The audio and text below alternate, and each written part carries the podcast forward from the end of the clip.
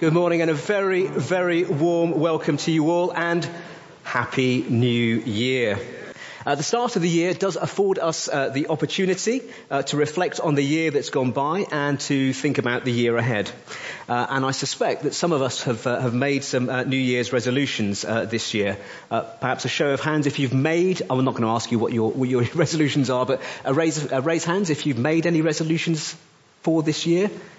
Oh, okay, okay. Timid response. Uh, I wonder if anyone's broken any New Year's resolutions already. Okay. Yes, a confession is good for the soul. Um, now, they do reflect, uh, allow us uh, to reflect on uh, the sort of people that we are and also to look forward and to dwell upon uh, the sort of people that we want to be. And that's a really important question, isn't it? Uh, what sort of people should we in fact be? And later in the service this morning, uh, John Billett will be unfolding a few verses uh, from 2 Peter 3 to help us think about the sort of people uh, that we should be uh, in the light of what God has done uh, in and through Christ Jesus and what he promises uh, to do going forwards as well. Uh, it's great this morning that we have the youth band uh, to be able to lead us in our sung worship. It's a real blessing. uh, and young people will stay with us through this service today. Uh, but before uh, we start, just uh, two very brief notices. Uh, we're starting our week of prayer. Um, it says in Psalm 127 verse 1 uh, that unless the Lord builds the house, that those who labour, labour in vain.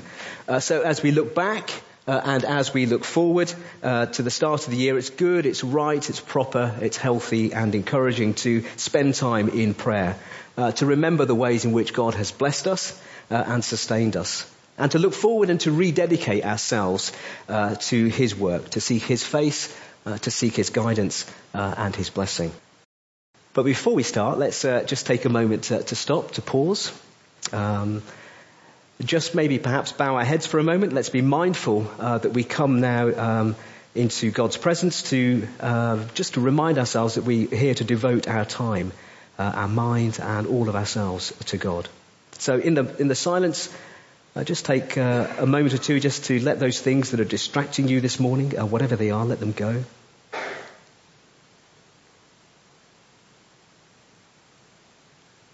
And let me pray for our time this morning. Our Father, we pray that this morning uh, you would meet uh, with us by your Spirit. Uh, ready our hearts for that encounter. Might our hearts be stirred as we sing your praises. That we would be strengthened we'd be challenged and equipped as your word is read and preached. Encourage us this morning uh, to live for your glory. Amen. Uh, Psalm 97 begins with these words. The Lord reigns. Let the earth rejoice. Let the many coastlands be glad. And having journeyed through Christmas, we've been reminded of the one who was born in the manger is indeed the King of Kings that in coming to earth, the King of Kings, Jesus, he came to rescue us by living the life that we should have lived and then in our place dying the death uh, that we deserve, that we might be drawn into a living and eternal relationship with the one true God, be adopted as his children. Uh, we come now to a time of prayer, so let us pray. Heavenly Father, we pray uh, for this, your church, here in Long Crendon. Uh, Father, we thank you for your faithfulness and goodness to us in the past year. We pray that in the year ahead that we would be a people who are rooted in your word. Place in our hearts a desire to be daily in your word, to know and recognize your still small voice, and to delight in knowing you and being known by you. Now, Father, we thank you for the many ministries you have established in this church. We pray that you would help us faithfully, boldly, and winsomely proclaim the good news of what you have done in and through Christ Jesus to the old, the young, the faithful and the prodigal, to rich and to poor. We pray that by your Spirit you would move many people from death to life in the year ahead. We pray for the work of evangelism here. We pray that you would give us many opportunities to share the reason for the hope that we have. We pray that you would powerfully use the witness of our lives and the words of our lips to draw people to yourself for your glory. We pray that the relationships that have been built at Spectrum, Contact, Toy Box, Baby Box, the Community Cafe, and in all other ministries would bear much fruit. We pray for the work of our mission partners abroad. We pray that they would know your strong arm at work in their midst and your hand of protection over them. Father, we pray that you would raise up volunteers in our midst to joyfully serve you. Give each one of us the courage, the desire, and commitment we need to respond to the callings you place on our hearts. Help us in the year ahead to be graceful and generous with the time, gifts, and talents you have bestowed upon us to serve you. And to paraphrase the words of Daniel, Father, we do not make these requests because we are righteous, but because of your great mercy and because we, your people, bear your name. We pray for those in the church family who have found Christmas difficult due to illness, disability, COVID restrictions, or relationship breakdown. We pray that they would know your comfort and peace. In a moment of silence, raise up before God those known to you in need of his merciful care and provision at this time.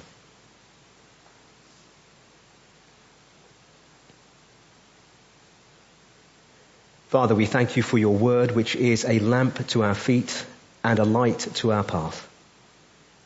We pray that as David reads to us this morning, grant that he may read clearly and confidently. We pray that your word would penetrate deep into our hearts. We thank you for the words that you've given John to speak to us this morning. We pray that you would anoint his lips as he speaks. Strengthen him to speak with confidence the words you have given to him and for ourselves, I pray that you would give us hearts that are ready to hear you speaking to us today. Through your word, encourage us, challenge us, and equip us to be the people you are calling us to be. Amen. The reading is taken from 2 Peter chapter 3 verses 1 to 13. The day of the Lord. Dear friends, this is now my second letter to you. I've written both of them as reminders to stimulate you to wholesome thinking. I want you to recall the words spoken in the past by the holy prophets and the command given by our Lord and Saviour through your apostles. Above all, you must understand that in the last days scoffers will come, scoffing and following their own evil desires. They will say, where is this coming he promised? Ever since our ancestors died, everything goes on as it has since the beginning of creation. But they deliberately forget that long ago, by God's word, the heavens came into being and the earth was formed out of water and by water. By these waters also, the world of that time was deluged and destroyed. By the same word, the present heavens and earth are reserved for fire, being kept for the day of judgment and destruction of the ungodly. But do not forget this one thing, dear friends. With the Lord, a day is like a thousand years, and a thousand years are like a day. The Lord is not slow in keeping his promise, as some understand slowness. Instead, he is patient with you not wanting anyone to perish, but everyone to come to repentance. But the day of the Lord will come like a thief. The heavens will disappear with a roar, the elements will be destroyed by fire, and the earth and everything done in it will be laid bare. Since everything will be destroyed in this way, what kind of people ought you to be? You ought to live holy and godly lives as you look forward to the day of God and speed its coming. That day will bring about the destruction of the heavens by fire and the elements will melt in the heat. But in keeping with his promise, we are looking forward to a new heaven and a new earth where righteousness dwells. A brief prayer. May the words of my mouth and the meditations of all our hearts be acceptable in your sight, O Lord, our strength and our Redeemer, for Jesus' sake. Amen. Four months ago, Barbara and I celebrated our golden wedding. Fifty years have gone in a flash. But we look back with thanksgiving to God for all His goodness to us, and in some ways with amazement, echoing what David said in 2 Samuel 7:18, "Who am I that God has blessed us so?" We thank God for His goodness and mercy and grace to us. We spent our honeymoon in the sleepy little seaside town of Hunstanton in Norfolk. Hence the picture. For the first day in our marriage, we went to church to meet with God's people. We went along to Hunstanton Methodist Church. There were not many there, and we sat on the left hand side towards the back of the church. When the preacher got up to preach, he read the reading David has just read to us, and then he homed in on verse 11. Since everything will be destroyed in this way, what kind of people ought you to be? You ought to live holy and godly lives as you look forward to the day of God and speed its coming. It's a great text for a new year and a great challenge if we think about it together as we shall for a little while this morning. Peter is writing his second letter knowing that uh, his end is near. Chapter 1 verses 13 and 14 will indicate that. And there were troubles within the people of God, within the church. False teachers were at work. The word of God was being denied. There were scoffers. There were unbelievers. And the interest in the return of the Lord Jesus Christ had waned. And so Peter writes his second letter. And that Sunday in Hunstanton, the preacher emphasized these words. What kind of people ought you to be? So it's a challenge to us this morning to think about that. What kind of people ought you to be? I remind you, if you don't know them already, of the words of John Newton, the uh, slave trader turned Christian minister of the gospel, having his parish at uh, Olney in Buckinghamshire, and he made this statement. I'm not what I ought to be, I'm not what I want to be.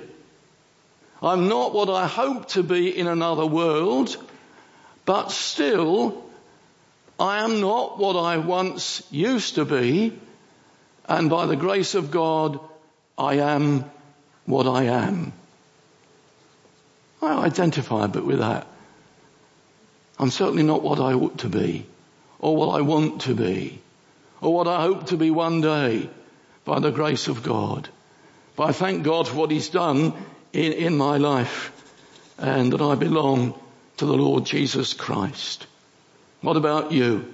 After all, doesn't the Bible tell us, 2 Corinthians 13, 5, examine yourselves to see whether you are of the faith.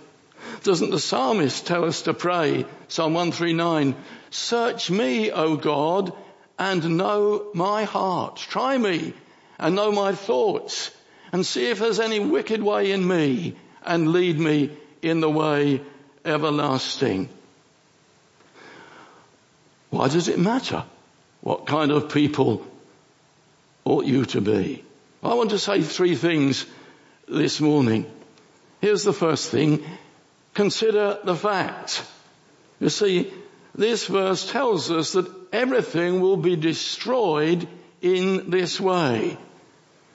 The elements will be destroyed by fire. God's word declares here in verse 10. I learnt as a child the destructive power of fire. My father worked as a wood machinist in a sports equipment factory and some of our toys were made of wood.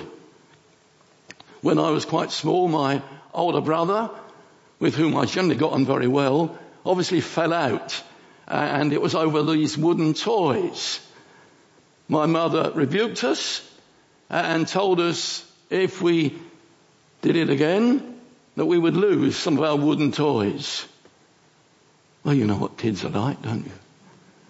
Or I was like anyway. It wasn't too long afterwards that the battle raged again and my mother, ever a woman to keep her word, came in and she said, give me a toy each. And we surrendered a toy to mum and she threw them into the open fire and we watched them burn to dust and ashes. Fire, it's a terrible thing, isn't it? How many fires we've seen on the news over the past year.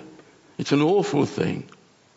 The passage that was read to us reminds us that the world in Noah's day was destroyed by water, but that it will be destroyed by fire. 2 Peter 3 verse 7, by the same word, the present heavens and earth are reserved for fire, being kept for the day of judgment and destruction of the ungodly. We live in days when there's a, a, lot of interest in the environment, a lot of warnings about global warming and the like. The summit in Glasgow, COP26, with all it, its planned uh, aims and declarations. Actually, I was very helped on the issue by the uh, young man from Oxford who came and spoke one Sunday evening here on the environment issue. And he took it from a biblical angle, which was very helpful to me at any rate. Because the earth is the Lord's and everything in it. And we're to look after the environment that God has given to us. But it's spoiled. Spoiled by sin. Its time is limited. And one day it will be destroyed by fire, according to this passage before us. And we need to understand that. Our God, the Bible declares, Hebrews 12:29, is a consuming fire. They're solemn words, but it's the word of God that we need to note. The end of the world is coming and the Lord Jesus Christ is coming again.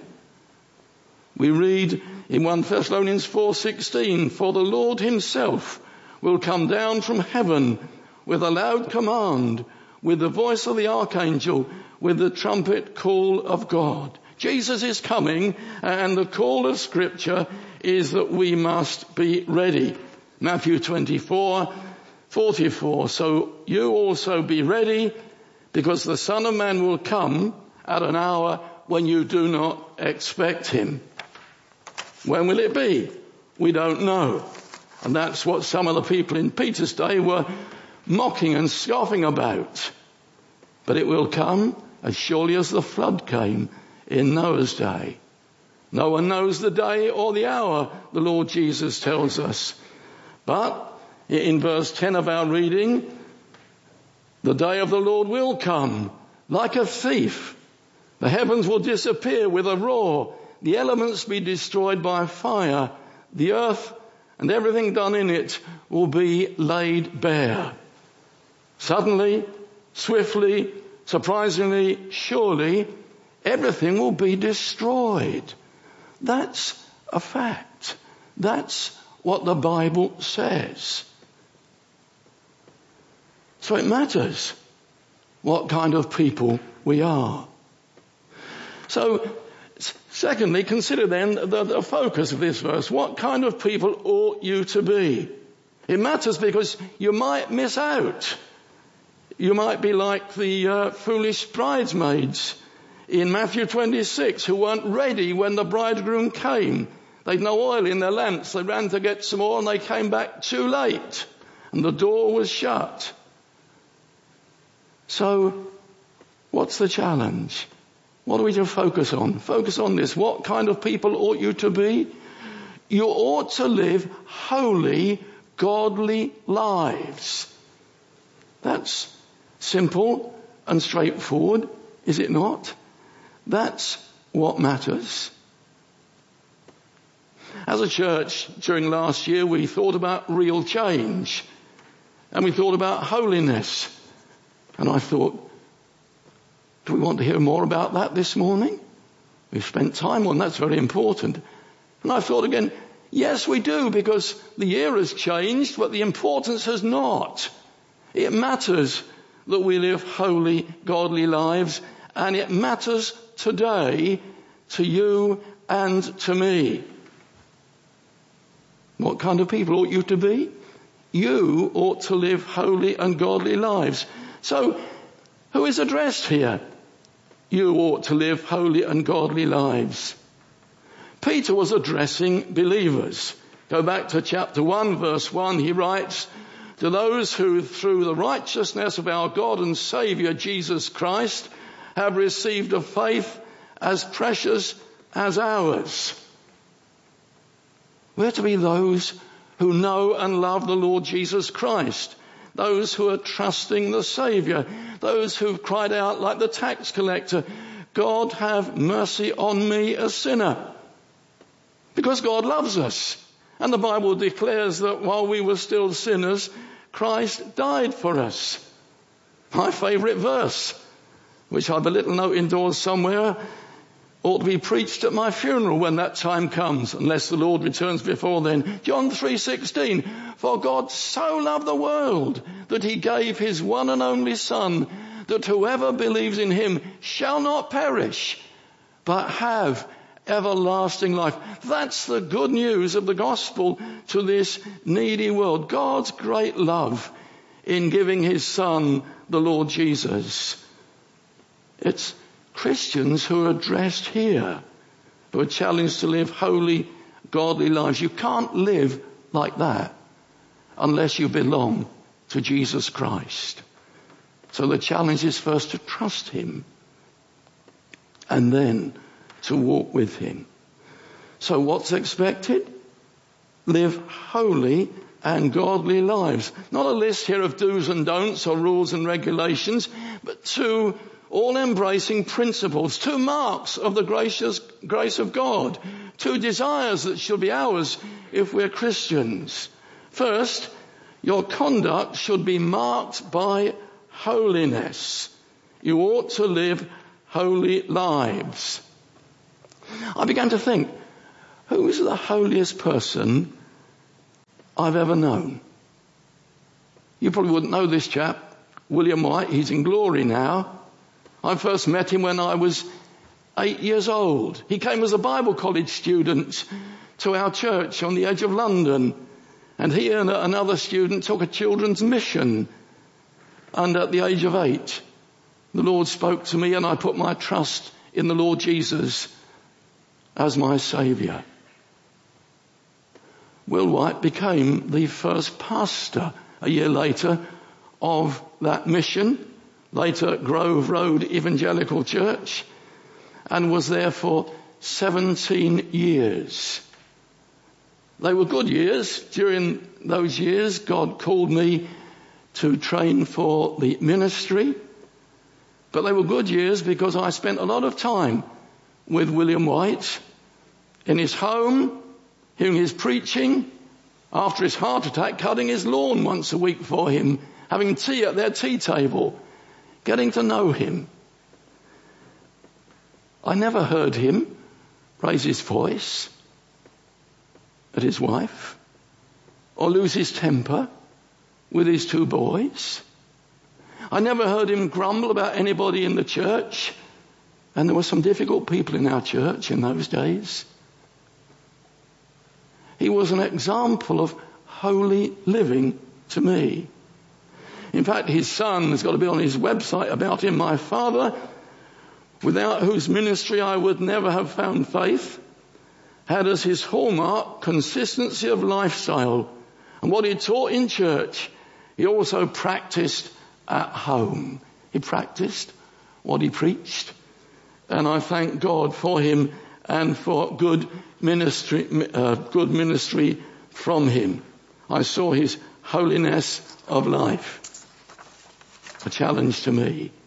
In 1 Peter 1 verse 14 we're told, as obedient children, do not conform to the evil desires you had when you lived in ignorance, but just as he who called you is holy, so be holy in all you do. For it is written, be holy because I am holy. A holy God expects holy people. There's a lot of emphasis this, this day on happiness and fun. Holiness matters far more, and that's not always fun. Holy means being separate, set apart, different, because you belong to Jesus Christ, sacred for God's special use. Dick Lucas comments that uh, holy here is in the plural. It means holy forms of behavior. And the Bible declares without holiness, no one will see the Lord. There's an old hymn. Take time to be holy. Speak oft with your Lord. Abide in him always and feed on his word. Make friends of God's children. Help those who are weak, forgetting in nothing his blessing to seek. It was Robert Murray M'Cheyne who died at the age of 29 who said, make me as holy as a saved sinner can be. Holy people. Holy in thought, in word, in deed. That's what it ought to be. Holy, godly. Your character shall be permeated with godliness. You ought to live godly lives. I wondered about who was the most godly person who ever lived. Apart from our perfect Saviour, the Lord Jesus, of course. And I reckon it's probably Job. Job chapter 1 and verse 8, where the Lord has called Satan and talks with Satan. Have you considered my servant Job? There is no one on earth like him. He is blameless and upright, a man who fears God and shuns evil. Godly is what we're expected to be to live a godly life. A life that's saturated with the Word of God. That we read, study, take in, respond to. A life marked by prayer, talking with the Lord. We were recently down in Worthing, uh, our old church, for a funeral. I was to speak at a funeral. The lady who died was called Joyce Sutton. She was 95. She was our organist for many years. How many times while we were there did I go into her home, maybe to take the hymns for Sunday or whatever it was, and it would always be there, her Bible on the side with her Bible reading notes that she used every day. It was obvious. How important is God's word to you? If you want to live a holy, godly life, then you need to be someone who knows and loves the word of God and reads it and spends time in prayer. How easy it is to neglect the Bible, to neglect to pray. If we're to be a holy people, then we need to be those who are in His Word and at His feet in prayer. Holy means devout, means godly qualities, it means a Godward attitude, it means marked by praise and worship of the living God devotion to Him. Or to put it another way, it means being Christ-like. Paul writes to the Philippians in 121, For to me to live is Christ, and to die is gain. It said of the early Christians, wasn't it, in Acts 4.13, they took note that these men had been with Jesus. Do others take note of us? What do they see in us? If we claim to be Christians, they see that we have been with Jesus. There's a challenge in 1 Timothy 4 verse 7 which says, train yourselves to be godly. So how's your training going? If that's the sort of person we should be, what are we doing about it? Train yourselves to be godly. I remember listening to a tape recording of Duncan Campbell, who was involved in the revival in the Hebrides in the late 40s, I think. And uh, when he arrived at the island of Lewis and he got off, off the boat and was walking up the, whatever it was, the quay there, two elderly ladies came up to him and one of them said to him, Mr. Campbell, are you walking with God? Are you walking with God? Are you? Am I? As we should be? We are to live godly lives. That's what's required of us. And thirdly, why does it matter then? Consider the future. Look at our verse again. Since everything will be destroyed in this way, what kind of people ought you to be? You ought to live holy and godly lives. Here it is, as you look forward to the day of God and speed its coming. What are you looking forward to today or for this new year? Barbara would tell you I look forward to my holidays. And even before the new year starts, I've usually got all planned for the following year.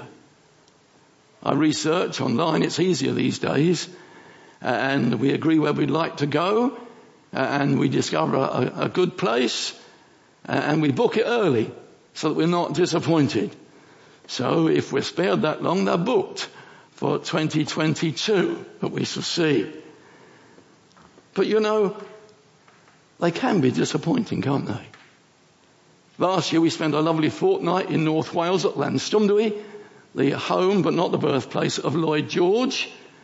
Stayed in a cottage that uh, across the road and over a couple of fields faced the sea. Lovely walks down and along into Criccieth from there a good spot. And the weather was pretty good too. But if you went out the back of that place, it was just a solid concrete slab with high fences, dull and dismal. We didn't spend much time out the back. It was a bit of a disappointment. Heaven will be different. Perfection, glory, do you anticipate heaven? I remember uh, our old college principal, he's going back a long time now, of course, Ernest Kevan at the London Bible College used to quote that little piece. I remember the first line. I can remember seeing the glow on his face as he talked about heaven. Oh, think to step on shore and that sure heaven. What a future is ours. But where your treasure is, there will your heart be also. If your treasure is in the bank, that's where your heart will be. If it's in your hobbies, that's where your heart will be. Is it in the Lord Jesus and glory? Are you looking forward to seeing Him face to face? When the disciples went with the Lord Jesus, the risen Lord Jesus, to the Mount of Olives, we read that Jesus was taken up before their eyes and a cloud received him out of their sight.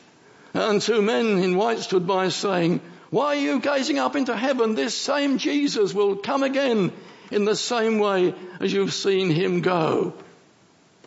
And that's what's going to happen one day. Revelation 1 verse 7 says, look, he's coming with clouds. You have a look at the clouds? He's coming with clouds and every eye will see him even those who pierced him, and all peoples on the earth will mourn because of him. So shall it be. Amen. And the book of Revelation ends up, doesn't it? Chapter 22, three times verses 7, 12 and 20. Jesus says, yes, I am coming soon. Even so, come, Lord Jesus. Do you think about that? I recently read The Life of Lord Shaftesbury. It's an edition by John Pollock and it's an excellent book. It's a stirring book.